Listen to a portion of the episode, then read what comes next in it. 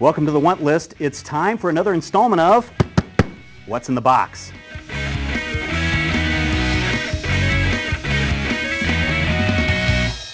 A big heavy box arrived at the headquarters this past week, and I think the lettering on the front probably gives things a little bit away. Uh, let's check this out and see what's inside.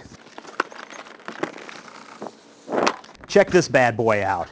This is the Kotobukiya limited edition fine art collectible statue of the Hulk. We're going to take this thing out of the box. This thing is a really a heavy, a heavy container.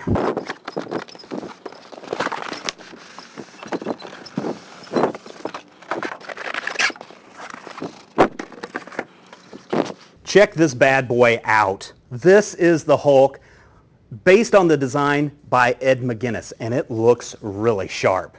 This is a limited edition statue that looks fantastic. The attention to detail is really out of this world, and if I didn't know better, I'd be scared that this guy is going to leap off the table and come at me.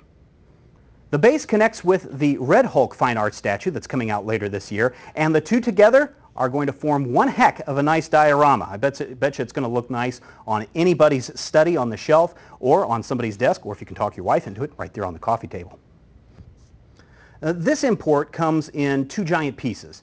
And they did arrive all the way from Japan and didn't suffer any damage, though considering the $180 price tag on this thing, you might want to put a little insurance on it. The Hulk fine art statue arrives in the fourth quarter of this year.